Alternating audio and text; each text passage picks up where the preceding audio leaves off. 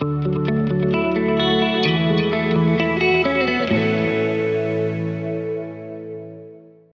Lijep pozdrav i dobrodošli u 46. izdanje podcasta Sredinom. Uvijek je zaista velika čast, ali zadovoljstvo, no i odgovornost da imamo priliku ugostiti jednu e, uspješnu damu ovdje u našem studiju. Ovoga puta je to voditeljica, koreografkinja i vijećnica u gradskom vijeću, a i za vrijeme ovih e, nesretnih ratnih dešavanja u Mostaru bila je medicinska e, sestra. Dogovorili smo se da ćemo na ti zbog nekih mojih osobnih emocija koje vežem kako za Natašu, tako i za njezin cijeli rad. Nataša Galuža Jekić Đukić. Uh, e, ja ću reći Naco. Naco, dobar dan. E, dobar dan, Mija, tebi i svim slušalcima i gledateljima podcasta Bljesak. E, zadovoljstvo mi je što nakon toliko godina uh, imam priliku zaista uh, da ugostim upravo tebe ovdje, uh, makar i u ovoj ovakvoj formi. I ono što čega ću krenuti na početku je ono posljednje zapravo. Uh, ti si uh, svježe stigla, ako mogu tako reći, sa ovog posljednjeg festivala koji organizira uh, Mo Stars, gdje je bilo onako uh, cijela svita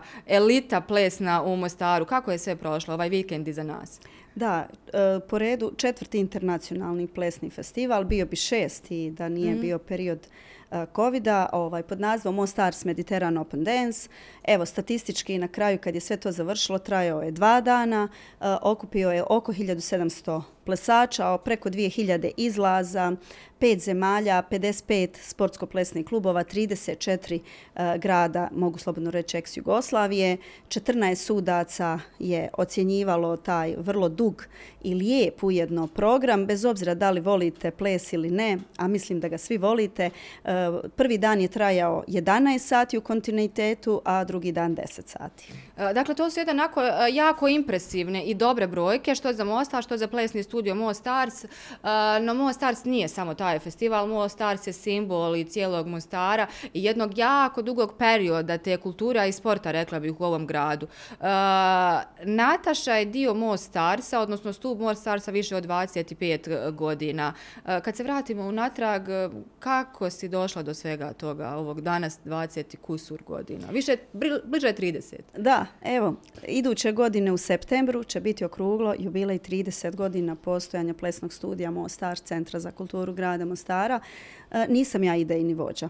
Naime, e, gospođa Jelka Kebo, nekadašnji direktor Centra za kulturu, e, tik 1994. godine poslije nesretnih ratnih dejstava došla je na ideju plesne terapije i došla do mene jer sam ja inače bila dugogodišnji plesač u nekadašnjem Abraševiću pa kameradu i naravno da sam prihvatila rad sa djecom koji su nažalost zbog ratnih dejstava ostali bez jednog ili oba roditelja ples je jedna multidisciplinarna aktivnost i kad neko kaže to je zabava i rekreacija, jeste. Ali jedna od stavki koje su još, naime, umjetnost, terapija, ali i sport. Zvanično je ples a, sportska aktivnost, odnosno disciplina pri Olimpijskom komitetu od 1997. godine je ples zvanično sportska disciplina.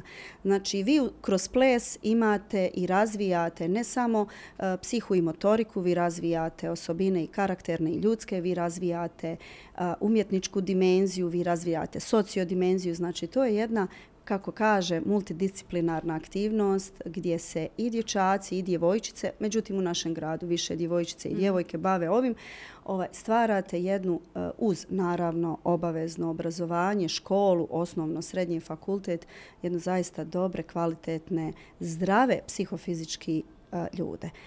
Ovaj, tako da vam kažem, 30 godina, Nije mala brojka. Nije mala, ali je meni zaista proletila i nadam se da će Mostars i poslije mene ovaj ostati i da će on dobijati neke druge oblike, da će rasti kao što je do sada narastao. On ima zaista veliki broj svojih plesača, proširio je svoje djelovanje kada je u pitanju plesni stilovi discipline, kada je u pitanju ne samo takmičenje, radi se i na polju obrazovanja i humanitarnom projektu, komercijalnim, samoorganizirajućim projektima, projektima kada je u pitanju i takmičenje, mi smo i prije organizovali pri mm -hmm. Plesnom sportskom savezu Bosne i Hercegovine, međutim sada je jako aktuelno ima zadnjih deseta godina praviti ove festivale.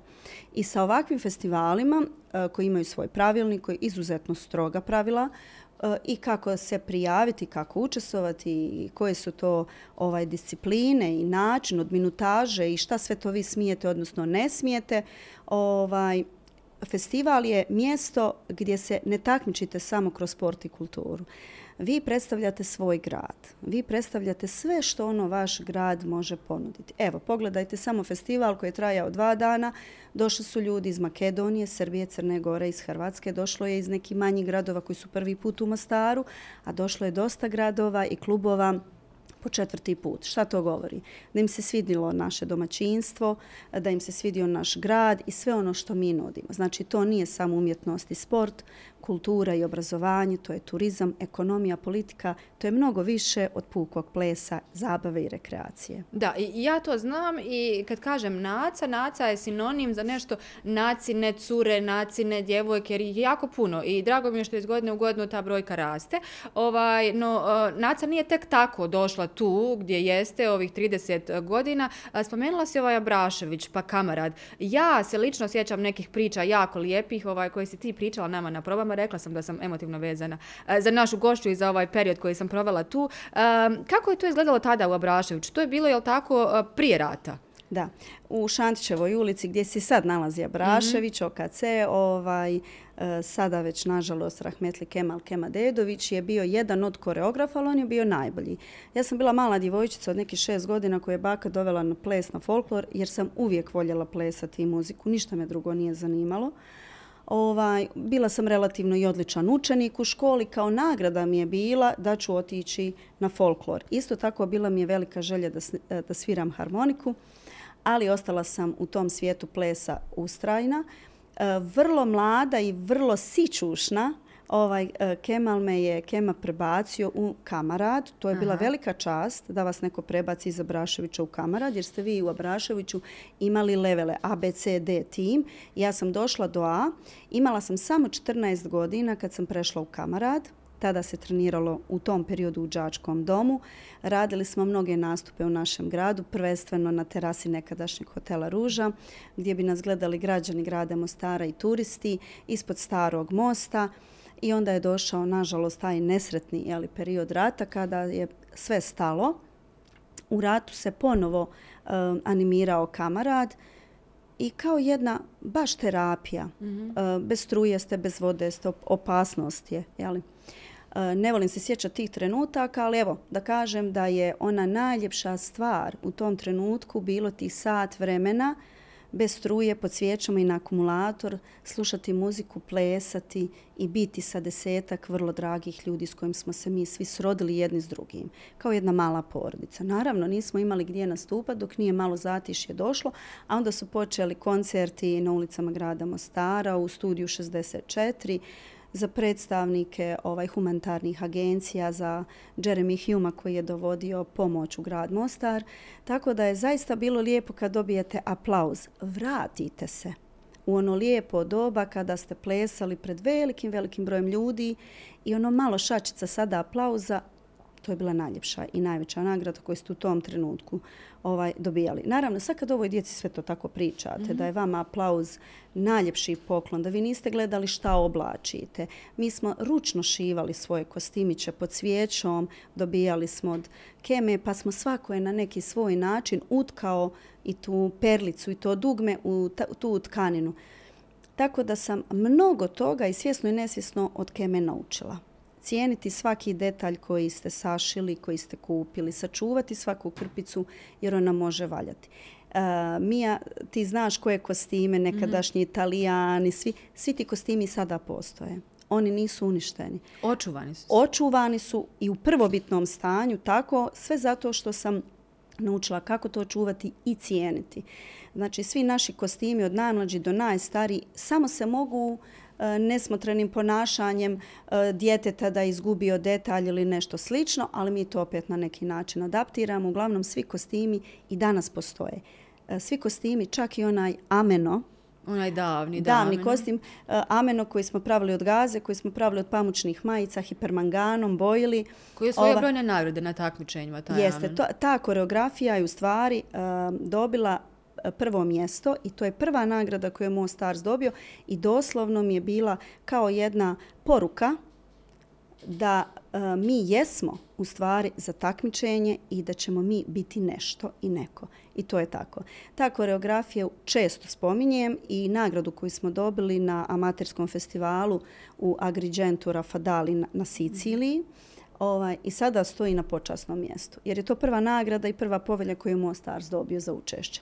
Tako da je on, ta, odnosno ona nagrada, mm -hmm prva i ona se nalazi na ulazu i sve posta ostale su doslovno ostali hronološki poredani. Da, a ima i puno, ovaj, zaista ih ima puno i to znam. E, Naca je odrasla u Mostaru u jednoj vrlo specifičnoj porodici, e, mogu da kažem tri vjere, e, znači e, doslovno mi danas, odnosno vodili su se ratovi, nekada fizički, sada još i, i verbalni a, oko vjera, međutim, a, sve tri vjere u tvojoj porodici apsolutno nikada nisu predstavljala nikakvu prepreku, a, niti bilo šta što bi bio povod za neki konflikt.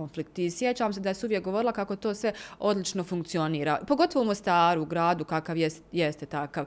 E, kako to? Kako to objasniti recimo i djeci i mlađim generacijama da vjera vjera apsolutno nije nikakva ovaj prepreka u bilo čemu, ni u druženju, postojanju, u poslu, u ljubavi, ni u bilo čemu.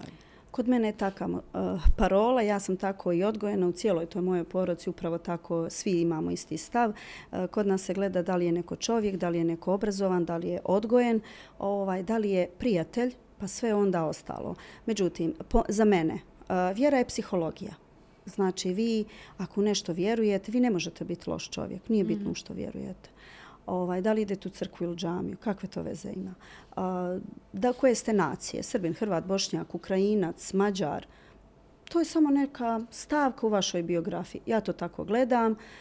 Ja sam ponosna ne na sebe, već i na svoju porodicu. Mi smo ostali bili u Mostaru, nažalost, i porodica mi je desetkovana, znači dosta smo nastradali. A, E, poginuli i umrli u ratu, e, kao i mnoge druge porodice. Ja se ni u čemu ne odvajam od drugih porodica. Svaka porodica i svak u Mostaru ima svoju priču. E, svaka ta priča koja god ostao u Mostaru ne može biti lijepa. I ja ne treba zaboraviti, ne treba, ali iz toga trebate naučiti, izvući pouku. Birati s kim ćete i kako ćete razgovarati, družiti se, poslovati da ili ne. Um, jedan veliki je miks moj djed je porijeklom Ukrajinac, mm -hmm. moja baka i mama su Srbijanke iz Beograda, moj otac je iz Mostara, znači uh, moj suprug je isto iz Srbije i njegova majka iz Bosne.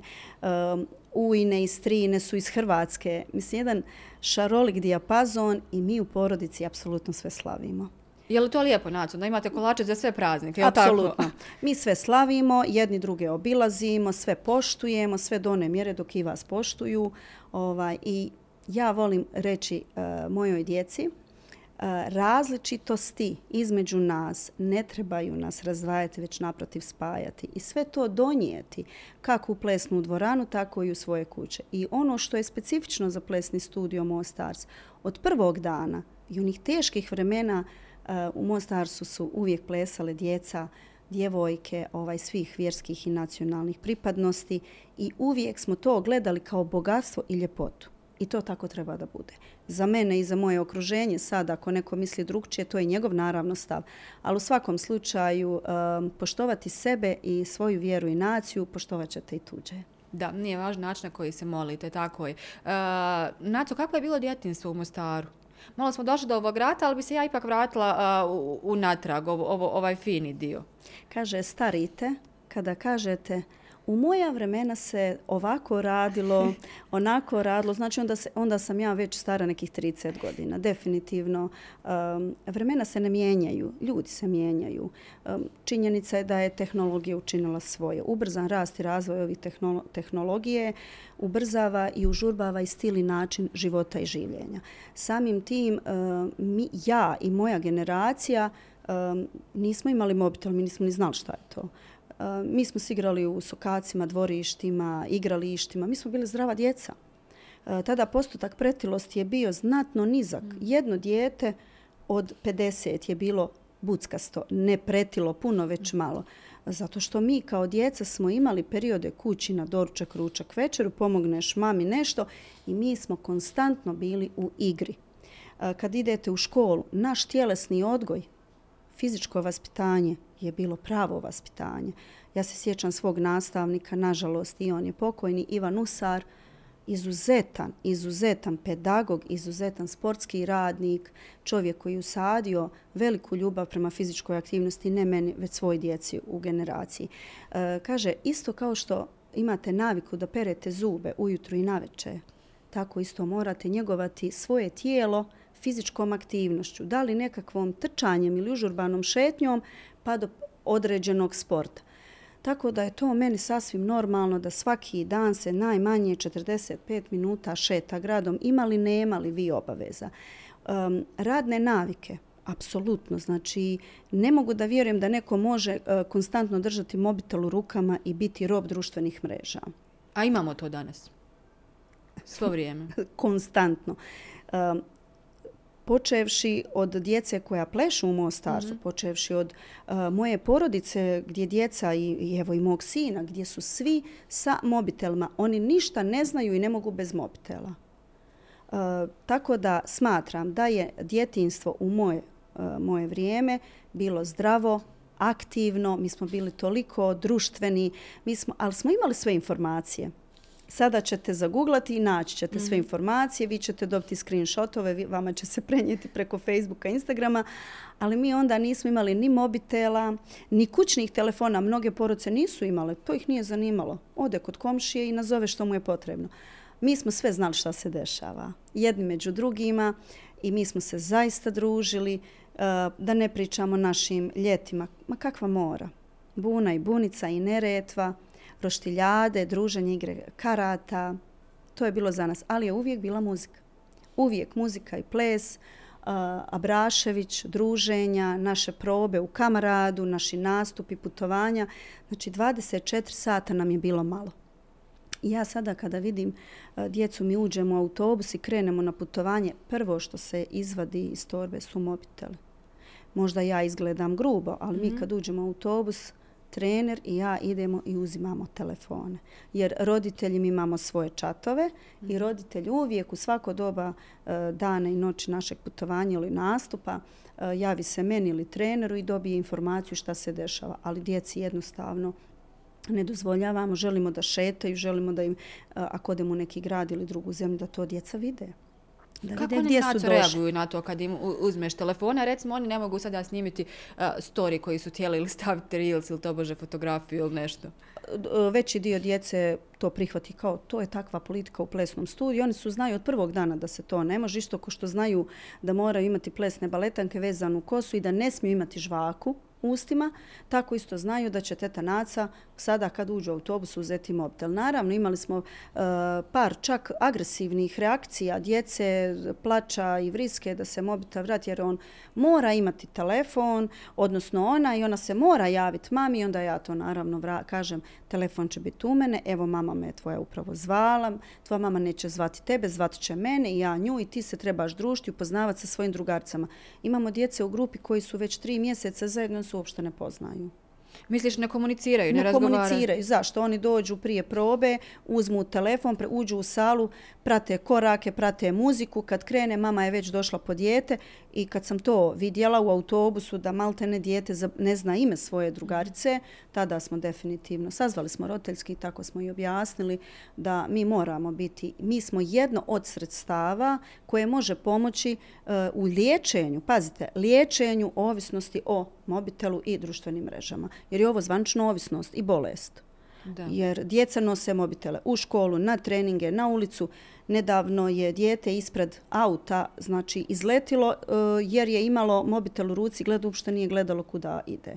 Znači, uh, jedna mi je djevojčica, nažalost, ne svojom nepažnjom, već je šofer mm djevojčici na pješačkom prelazu, jer je on držao mobitel, prešao preko noge, djevojčica je dva mjeseca u gipsu bila. Tvoja djevojčica? Da naša djevojčica, naša uh, djevojčica od 9 godina i sad kad se pogledamo koliko je to otišlo daleko sa tim mobitelima, to je definitivno bolest i alarmantno stanje da se uključe ne sportski klubovi škole, već svi. Naca, koja je dob uh, tih djevojčica o kojima govoriš, odnosno ovaj, uh, plesačica koji kada idu na takmičenje se uzima uh, mobitel, da li su to i ove mlađe Najma, generacije? Od najmlađih do nekih tinejdžerskih doba. Vi mhm. curicama mm -hmm. od 13 plus ne može to uzimati. To su već djevojčice koje komuniciraju i sa svojim drugaricama radi školskih obaveza i slično. Međutim, e, ja ne mogu biti tako stroga. One znaju koliko ja imam animuzitet e, prema tojim telefonima i koliko mi pričamo o njihovim i dobrim i lošim e, osobinama. Jeli? Ona je tako da one nisu tako na mobitelima. One i pjevaju, one se druže i one su već godinama uh, zajedno u određenim grupama i formacijama, tako da nemo, one su mogu reći, u optimalnom vremenu mm -hmm. sa mhm. tim mobitelima. Međutim, desili se neka lijep make-up, kostim, odmah se to mora zabilježiti, story, to se odmah mora objaviti.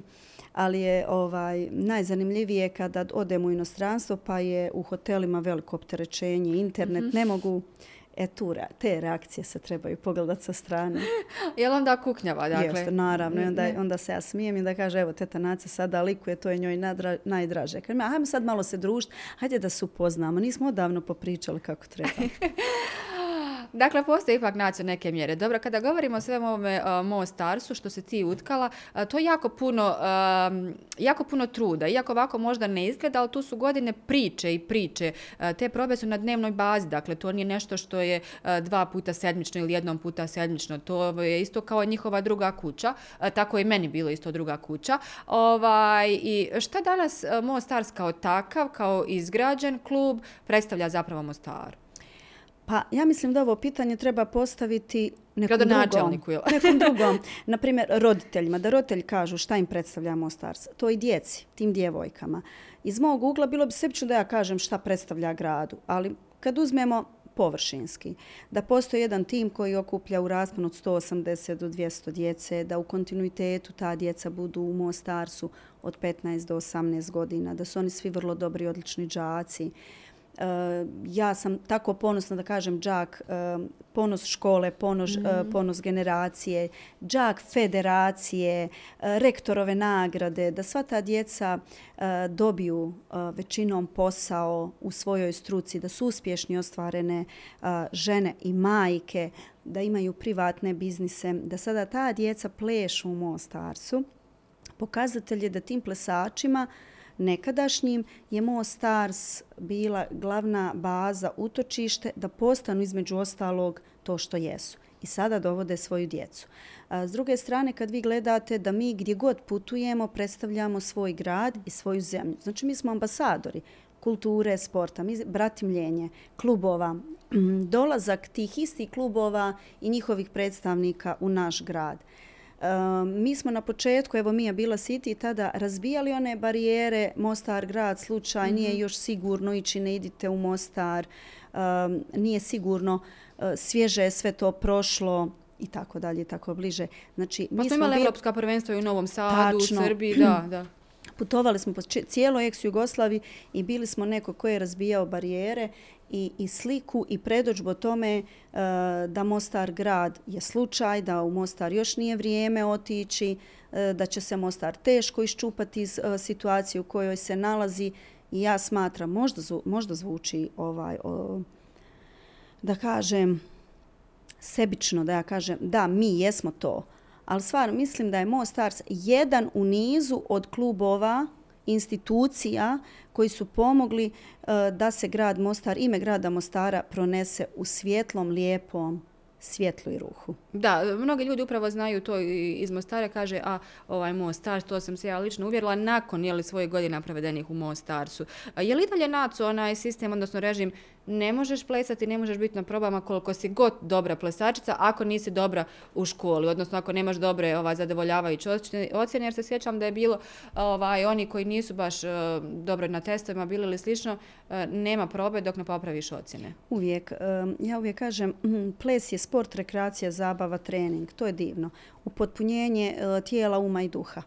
Ali obrazovanje je baza, baza ovaj, čovjekovog bitka e, posebno žene, djevojke, njene samostalnosti. I kad si ti bila i prije i poslije i danas uvijek učim da sve djevojke. E, baza je obrazovanje, samostalnost, dobiti kvalitetan dobar posao i biti čvrsta jaka djevojka, odnosno žena. Da biste sve to bili, škola je broj jedan. Ne morate biti odličan džak, ali trebate biti solidan i dobar džak Znači, uvijek kažem, pa one curice, može li te ta nacu četiri? Dobro, može četvorka, ali nemojte ispod ići. Znači, učenje i škola je broj jedan. Ehm, sve vam ljudi mogu oduzeti, vaše, vašu inteligenciju, vaše znanje, ne. Posebno u današnje vrijeme, ove borbe ženskih prava, kako ja volim reći, ja nisam nikad osjetila da sam ugrožena jer sam bila sigurna u sebe, u svoje znanje, šta želim i sve do sada što sam željela, evo ja sam ostvarila. Uh -huh. e, malo smo govorili, dotakli smo se ovog rata i ovih nesretnih dešavanja, ali i plesa u toku e, rata. E, no, s 20 godina, iako je naca bila džak generacija, je li tako, džak da. generacija, proste, i u osnovnoj i u srednjoj školi, srednja medicinska škola, je li tako? Da. Onda je Nataša bila, bila, tako da kažem, jedna od važnijih pomoći u Mostarskoj ratnoj bolnici. Znam da nisu lijepa ta sjećanja, ali možemo li se malo vratiti čisto koliko je to uticalo na tebe u smislu formiranja ovaj tvoje ličnosti, jer si ipak prošla to što si prošla kroz te nako manje lijepe stvari. Da, ja sam bi e, išla pohađala doktor Ante Jamnicki nekadašnju školu. Bila sam izuzetno dobar džak, ali su bili izuzetno dobri profesori, uh mhm. -huh. strogi, znalo se stvarno šta se traži, koliko mi, ja sad gledam, djeca odu u školu i to je to. Mi smo išli od 6 do 8 časova u školu, nakon toga pauza za ručak, onda idete po odjeljenjima. Vi ste bili na praksi, vi ste čitav dan bili a, znači u sistemu obrazovanja medicinske mm -hmm. sestre. I kažem vam da sigurno um, sve uh, do rata, do znači uh, ja sam maturirala uh, 14.6. 91. godine. Zašto ovo govorim? Zato što je to bilo posebno drago mom pokojnom ujki, pokojnoj babi. Ovaj, uh, ta moja dža generacija kad ja silazim ni stepenice i mene proglašavaju džakom. Tad su bile videokasete. Mm -hmm. ovaj, Tako da znanje ondašnje srednje škole, vjerujte mi, ako se ne kosi sada i sa znanjem ljekara opće prakse, definitivno. Dakle, o, poslije ovih časova 6 do 8 ide praksa. Vi idete na praksu po odjeljenjima i mhm. sve, sva odjeljenja prolazite. Ja sam uh, nakon prvog razreda srednje škole opredijelila se za akušersko-pedijatrijsku sestru, prevodu mm -hmm. babica. E, nakon završene škole e, i maturiranja ja sam htjela da studiram sudsku medicinu, uvijek me to zanimalo. Koliko je sad to bilo dobro ili ne, rat je pomrsio moje mm -hmm, konce i uh, ja sam se dobrovoljno prijavila, pošto sam ostala u Mostaru, da želim da pomognem. To mi je i u mojoj naravi, ali i inače obaveza, znači nekakva građanska, ako sam već završila školu, ovaj, da mogu pomoći. I čim se vidjelo da sam ja ovaj uh, išla sam po tim sanitetima ko što je socijalno komitet i slično, nažalost u ratu bila i ranjena i onda se me prebacili upravo uh, u na ja ovako volim reći. U najteže i najružnija vremena radila sam najljepši posao. A to je na ovaj svijet donosila nadu. I to A tako nada, mlada osoba, mislim da, 20 godina. 20 godina. Do, donosila sam nove živote. Znači, e, žene su se porađale u najprimitivnijim uslovima, e, niko nije umro, niko nije nastradao, sve su to sada odrasli, zreli ljudi i čak mi i znaju da sam ja njihova baba, pa sam ovako našalimo. Ovaj, I e, tu vrlo specifično ovu moju rečenicu iz konteksta jednog uh, je režiser Šemsudin Gegić izvukao i tada dobio ideju da snimi a, dokumentarni film pod nazivom Terapeutski ples, možete ga mm -hmm. vidjeti. Eto, gdje sam ja bila između ostalog a, njegova muza, da kažem. Znači, bila sam akter tog filma. Znači, u najteža i najružnija vremena radila najljepši posao. Kada donesete jedan novi život koji udahne taj zrak i ono zaplače, kaže zaplače, u stvari to nije plač, to je udah, dah novog zraka koji se miješa sa plodovom vodom i ono zvuči kao plač. Uh, je isto jedna nada. Znači, rađaju se nove generacije koje će sigurno donijeti nešto novo, drugačije i bolje. Jesam se bojala tada, Naco? E, mislim, tek si završila srednju školu, nisa da se ti zaposla u nekim normalnim uslovima, ono kao step by step, korak po korak, pa te uvode, pa tako dalje, ginekologija i sve to, nego je to ipak rat, rat bukti, znači nemaš tu ni nekih instrumenta, ni osnovnih uslova, kažeš ono najprimitivnije nekako. Jeste. U, sad postavljaš mi pitanje i ja razmišljam šta odgovoriti. I tada isto. Nije bilo vremena za razmišljanje. Znači, to su take reakcije i brzine. E, kad se sjetim e, bidon pun vode, znači imate e, gumeno crijevo i ovaj, koje je klemovano i vi bebu držite u jednoj ruci, puštate klem da se beba opere sa vodom iz bidona. Znači, postoji mogućnost je li beba može ispasti ili slično. Međutim, toliko volja i želja za tim nečim lijepim i da se to završi i sve se završavalo lijepim, rađanjem bebice, dolazak na ovaj svijet i sve te bebice su sada zreli odrasli ljudi 30 plus. Da. Jel tako? A, nije se bilo vremena o razmišljanju. Da li sam spremna, da li me je strah? Ja nisam imala vremena razmišljati o tome. Nažalost, moje tri kolegice su ovaj nastradale, eto od njih, od nas četiri generacije koje smo išle zajedno u školu, spletom okolnosti sve četiri različite te vjere i nacije, tri su poginule. I ja sam ostala sama i tada sam rekla da se nikad neću baviti više tim poslom. Bez obzira ovaj, šta će biti. Um, i, ta, I u tom trenutku se upravo pojavljuje ideja gospođe Jelke Kebo za terapeutskim plesom i tražila je osobu koja će se baviti plesom sa dječicom. Ja sam odmah to prihvatila. Kako tada to izgledalo, te, te seanse, ako ne znam je li prava riječ sa tom djecom, ovaj, taj To je bila grupica, ples. ja uvijek volim reći negdje me prati broj 13. Bilo je 13 djevojčica, uh, prostorije su bile na Šemovcu gdje je sad uh mhm. -huh. pošta. Uh mhm. Pa iza pošte e, jedna mala zavučena prostorija, nije bilo struje, znači e, dnevno svjetlo kroz staklo, ako padne već mrak, onda imate svijeće, akumulator na koji vi palite kasetofon i muzika koja se slušala, šta ja kažem, htjela bi da čujem šta A, i djeca... Strane, jel tačno. Oni šta žele da slušaju. Onda dođe djevojčica, donese ovu pjesmu, donese onu, ja to pustim, jer trebam da vidim šta oni slušaju. I onda mi, ja kažem, sad ćemo prvo sebi dati ime. Mi se moramo nekako zvati, naše društvo.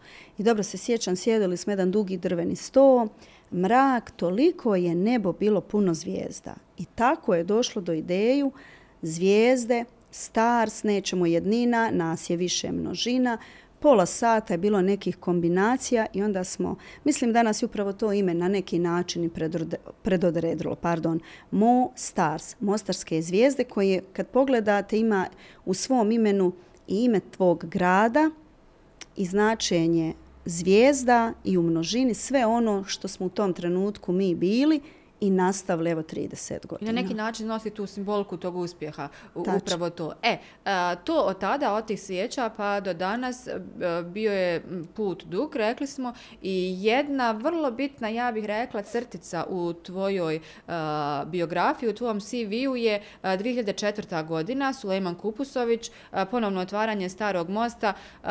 To iz mog nekog ličnog sjećana je bilo nešto wow, wow, wow, veliko, ogromno, jako zahtjevno kao projekat, obzirom da je uključeno puno ljudi, dakle ne samo uh, plesača, i ti si bila koreograf. Dakle, plesači su bili svuda, da, uh, od onog podija pa po kulama i tako dalje. E, kakvo iskustvo sa sada, evo već, uh, Rahmetli pokojnim Kupsovićem koji je bio uh, fantastičan uh, reditelj. Da. I ono njegovo, jeli, vi dole, vi gore u četiri sata poslje podne, ovaj, po onom uh, čelopeku Mostarskom na plus 40. Um, to je nešto zaista nezaboravno, ali kao koreograf, kao neko koji je uh, u Mostarstvu, kada se sada vratiš, vratiš, je li to nešto bilo jako, jako važno u razvoju tvoje dalje karijere? Definitivno. Uh, prije svega da vam uh, vaše koreografije prenosi CNN i BBC i da na odjavnoj špici ovaj, stoji vaše ime i ime vaše kluba, ja mislim da je to više nego fantastično. To je prvo. Međutim, moram reći, uh, učestvovali su svi plesni klubovi grada Mostara u tom mhm. trenutku uh, i njihovi treneri. I svi ti treneri su radili sa svojim grupama na svoj način i oni su imali svoje lokacije. Međutim, Sulejmanu se dojmio moj radi brojno stanje plesača i moja energija, ja mogu sve i nikakav problem. Ja sve, e, uvijek je govorio ovaj moju rečencu u redu. Jednostavno je to. Jednostavno je to. I, i koliko ga je to oduševljavalo, toliko ga i nerviralo. ovaj. Međutim, naravno da to nije bilo jednostavno. Tri dana uoči otvaranja ja sam završila u bolnici jer sam dehidrirala i kamenac u bubregu mi je proradio. I onda je rekao, Nataša, je li jednostavno? Pa kad je jednostavno, ustani si i dođi ispod mosta ja sam sustala i otišla pod moć, što je nagre pod sedativima i, ovaj, i analgeticima. Ono što je specifično jeste da je o mene proglasio oficijalnim koreografom. E, plesni studio Mostars, odnosno njegove članice, su plesale ovaj, na glavnoj bini ispod starog mosta na samim e, rubovima samog mosta na i lijevo i desnoj obali ovaj, i prilazima. A ja sam koordinirala sa oko 500 djevojčica i dječaka vrtičkog doba kada u kojem trenutku mora se krenuti kada se puštaju e, golubovi. Jer su tu plesale još i e, baletna škola Arabeske, tu je plesao plesni studio Flash, Mostarske mažoretkinje. Tada je bio još jedan plesni klub Art, se zvao Pavaroti je djelovao, moja kolegica ga je vodila, Elma Marić. Mm -hmm. Ona je bila ispod mlinice. Naprimjer, na terasi Lavirinta bile su člance plesnog studija Flash. Mažoretkinje su bile na ulazu s lijeve obale starog mosta i onda je, su pokrenule povorku prema vrhu starog mosta. Tako da je bilo jako puno učesnika, sve to trebalo koordinirati, svi su radili zasebno, ali u samom uh, prenosu svi smo morali biti uh, jedno tijelo. I to je zaista bilo završeno kako uh, ocjena uh, Sulejmanova, pošto je jako kritičan, kaže on od 10 devetka je To je bilo nama sto. I da, mi smo, mi smo svi bili pre, pre zadovoljni. Mija, ti si plesala. Jesam, da, na to dole. Ovaj, zato na glavnoj nebesko-plavi kostum. Jeste, e, svjetlo rozi. Svjetlo, svjetlo rozi, jeste. Danijela nebesko-plavi. Nebesko Tako je. Tako da, i ti kostimi su još živi. I živi su. I živi su još. Ovaj, tako da, o, o, Poslije toga sam ja dobila mnogo ponuda u Narodnom pozorištu Zenica, Narodno pozorište mm -hmm. Sarajevo, ovaj, i na predstavam i na muziklima i to je pokazalo koliko smo krenuli ka dalje, da ne pričam o izborima Miss, Mister, Ljepotice, Top modeli, snimanje spotova koji su bili i prije, ali su poslije toga bili intenzivirani. E, nakon toga ja sam morala se odrediti šta mi je prioritet, jer je to bilo, bilo je previše um, svega više je previše. I onda idete u grupu amaterizma jer nigdje nećete biti dobri.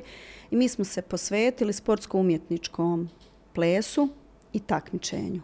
Gdje smo mi kroz takmičenju poznavali mnoge plesne klubove iz Bosne i Hercegovine, iz cijele Evrope, krenuli još više edukaciji, jer uh, ples kao i ova silna tehnologija se toliko užurbano razvija u svakom smislu riječi, da smo ostali u sistemu rada tadašnje, mi bismo ostali i na tom levelu. Mm.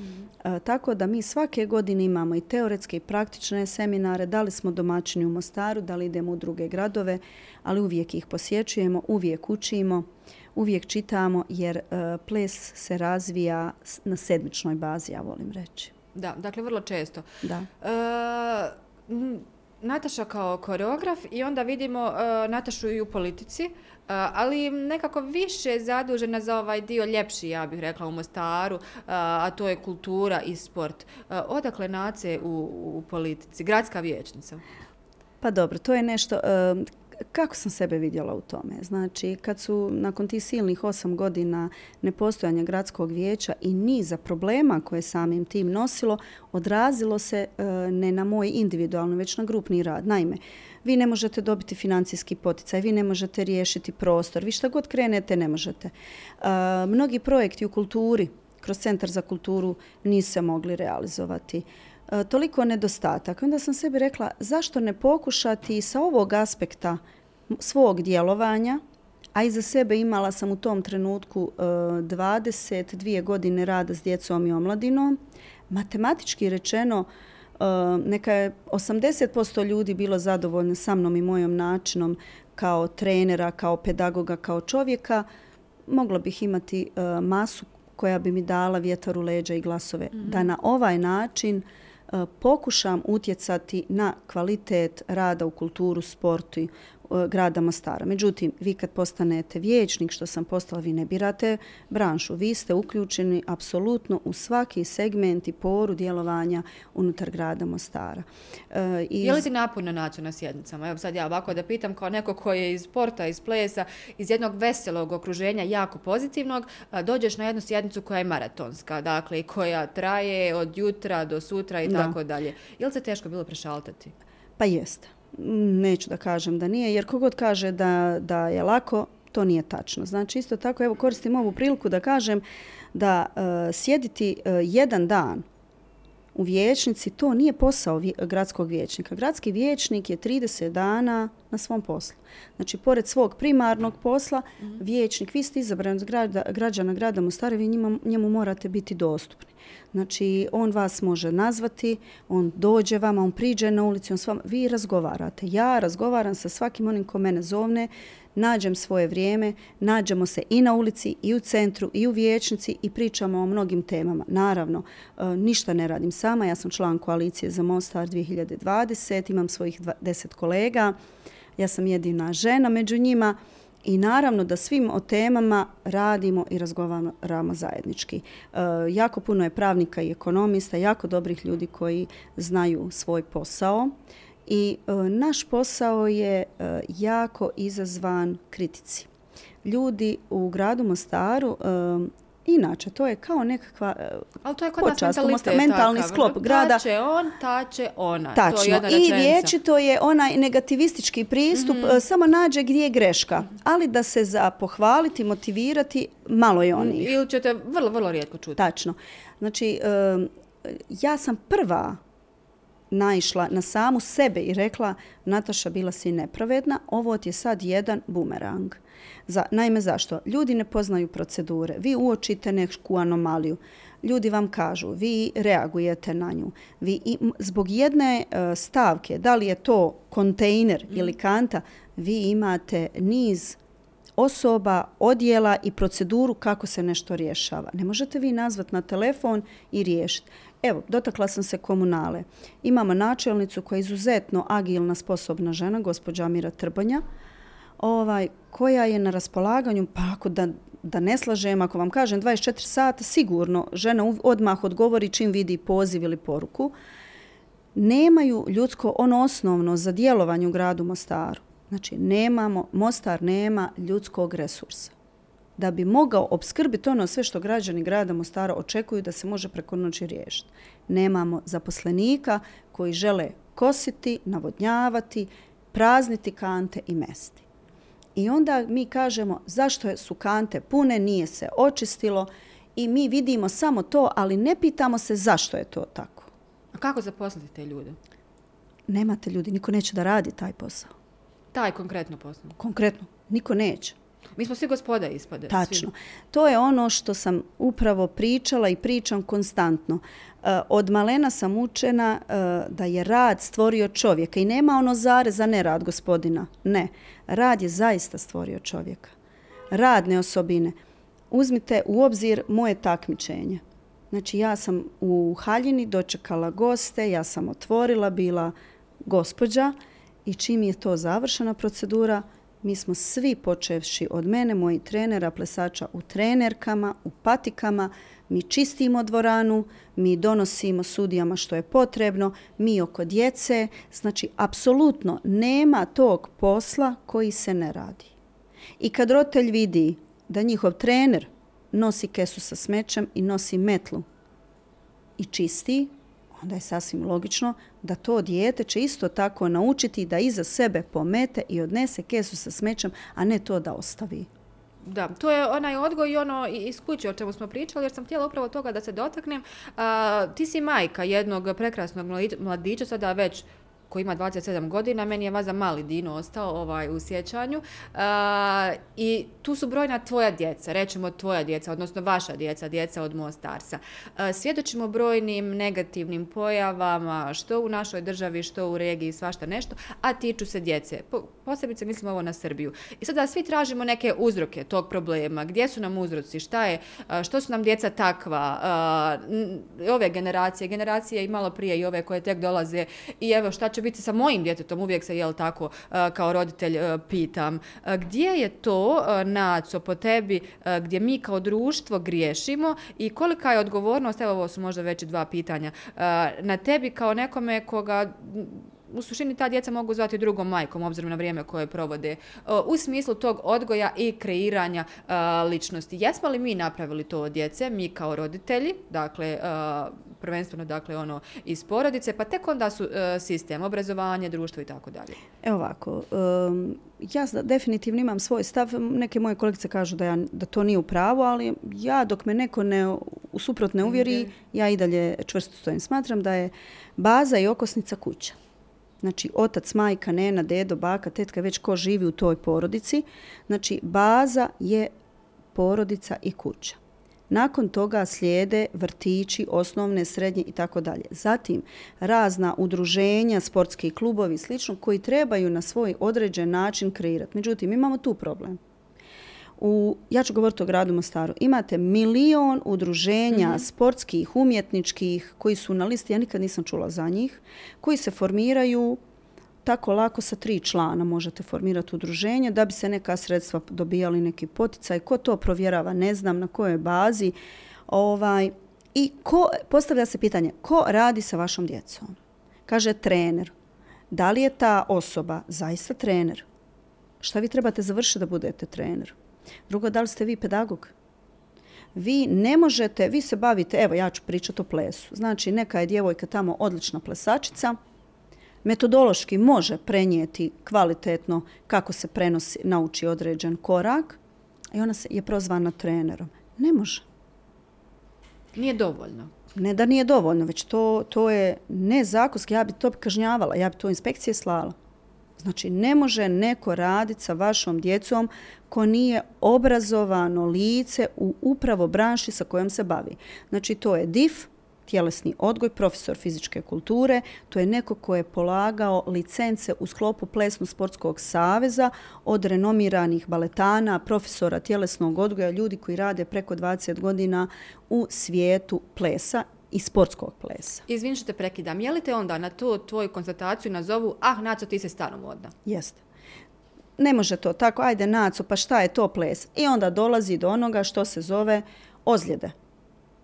Znači, ozljede forsiraju se djeca koja se ne zagrijavaju kako se treba zagrijavati. Na kraju treninga se ta djeca ne istežu.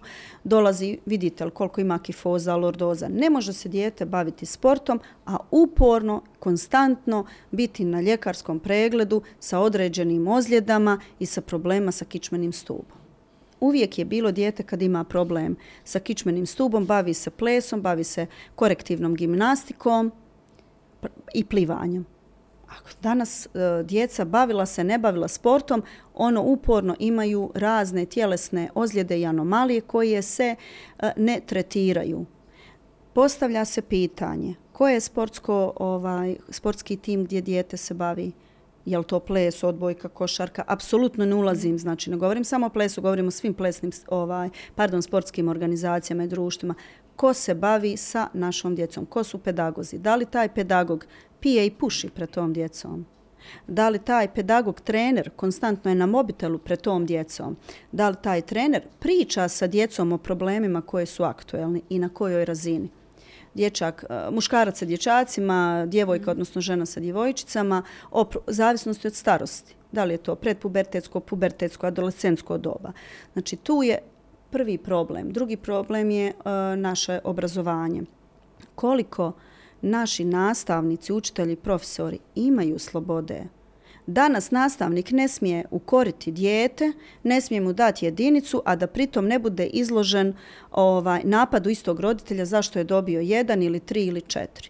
Danas je previše data sloboda, ta demokratija nam je donijela da u biti nama nastavnici i učitelji ne trebaju, to sve mogu mame i tate.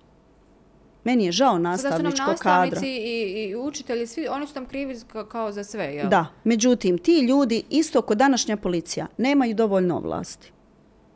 I onda djeca kažu... uvijek kažu, mi imamo svoja prava, ova yes, prava, yes. a o tome su educirani jako dobro, ali jako kad treba dobro, učiti, onda a, baš i ne. Da, znači oni znaju dobro dokle su njihova prava, pa i roditelji uh, ih potaknu sa takvim nekim stavima, naravno ne svi.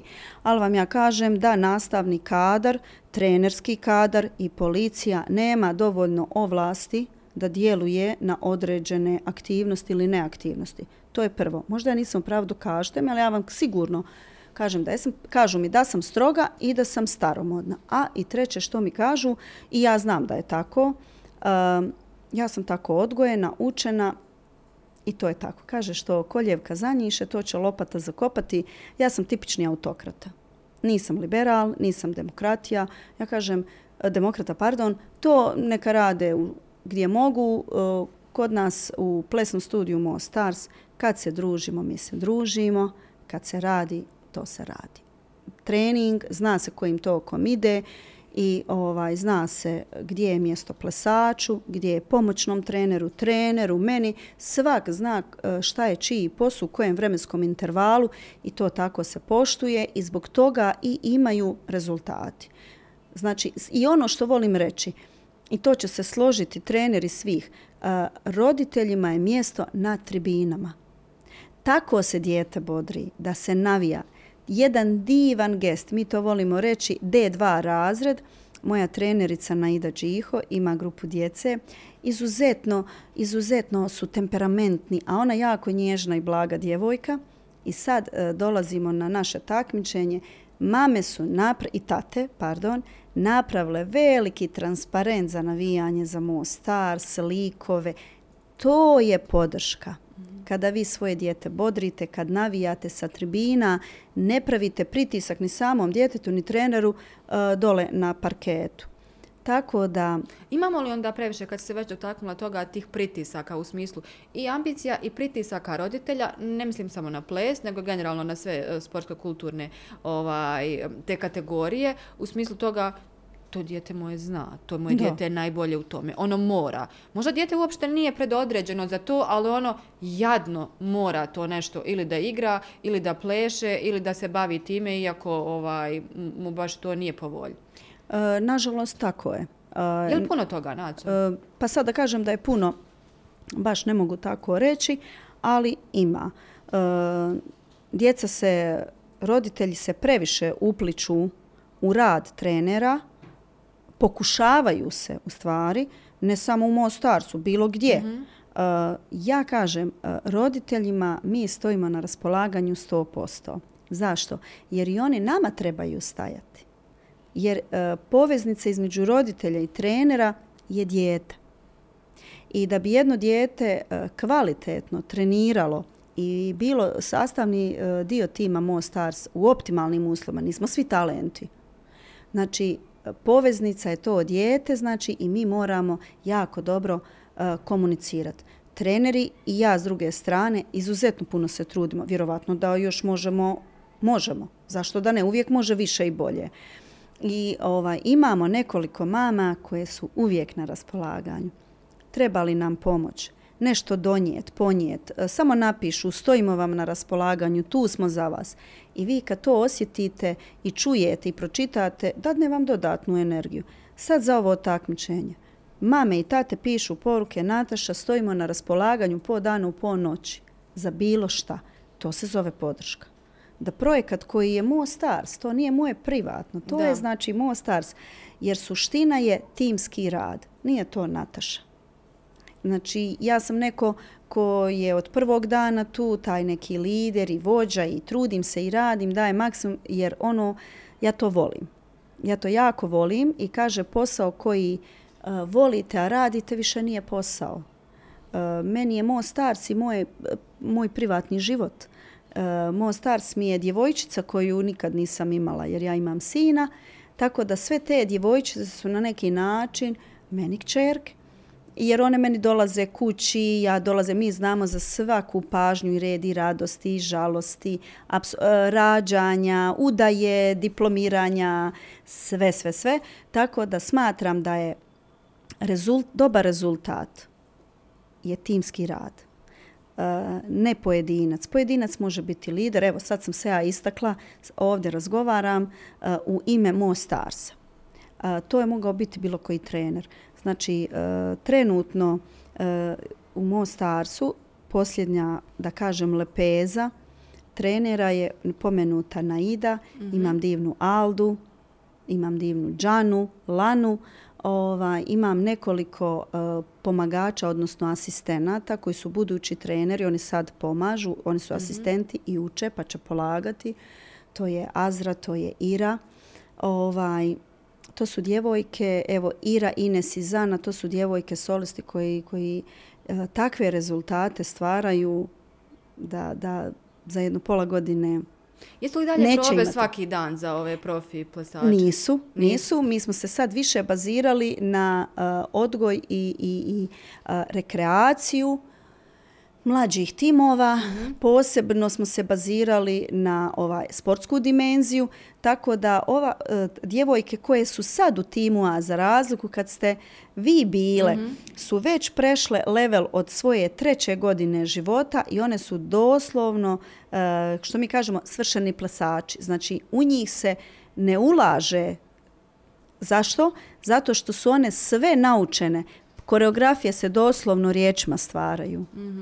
To je ono što nam onda falilo kada si ti govorila, pošto smo mi već došli, jel, već je Jeste. bio rat i sve, Jeste, i niko od nas nije da, došle. trenirao od te neke treće godine, pa su nam falili ti neki baletski elementi, Jeste. nešto ono što sada vi već kao studio One imate. Da, Da, one su, znači to su djevojke koje od svoje treće godine su trenirali svaki dan, posebno Mhm. koreografske, posebno tehničke, posebno kondicione probe, e, trenizi, tako da je to kulminiralo sa jednim kompletnim plesačem gdje oni imaju svoje individualne časove.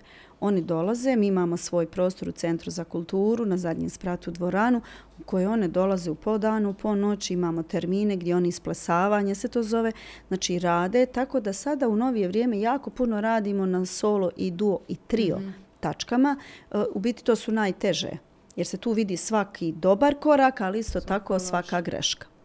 Ovaj, tako da smo malo koncepcijski ovaj, promijenili način rada, više smo se bazirali na stvaranju novih potencijala i nada, a ove što su već formirane, e, to su e, taj takozvani tim A, sa njim radim ja, gdje doslovno koreografije se stvaraju riječima. Tako brzo ih savladaju i onda se baziramo na što još jačoj kostimografiji, tako da one kad izađu na binu, to je Uigrano jedan sve. definitivno. A, šta Naci e, smeta, ali ne Naci kao koreografki, ni ne kao vijećnici, nego kao građaninu Mostara, najviše u Mostaru? Šta te nervira najviše, a šta najviše voliš? Kad sam o tom pitanju, još nekoliko puta sam tako dobila to pitanje, ali od ljudi koji nisu mostarci. I onda sam zastala, ja zaista ne znam da išta ne volim u svom gradu. Ja kažem, svoj grad isto kao brak. A, muž vas nanervira, nasekira i zadržite to u četiri zide da nekako riješite, ali ne date to da pokažete da ste ljuti, da ste se posvađali. Ovaj, o, tako i svoj grad. Ja zaista volim svoj Mostar. On ima naravno kao i svaki drugi grad i svoje ovaj nedostatke, svoje prednosti, ali definitivno Mostar je grad pun potencijala i elana. Ima tako lijepu djecu, takve talente, tako lijepu klimu, lijepu infrastrukturu, e, mogućnost širenja istog zapad, sjever, jug. E, pola sata do planine, pola sata do mora. Znači, geografskom smislu. Mi imamo toliko potencijala u pozitivnom smislu da iskoristimo, ali nažalost, politika je čudo.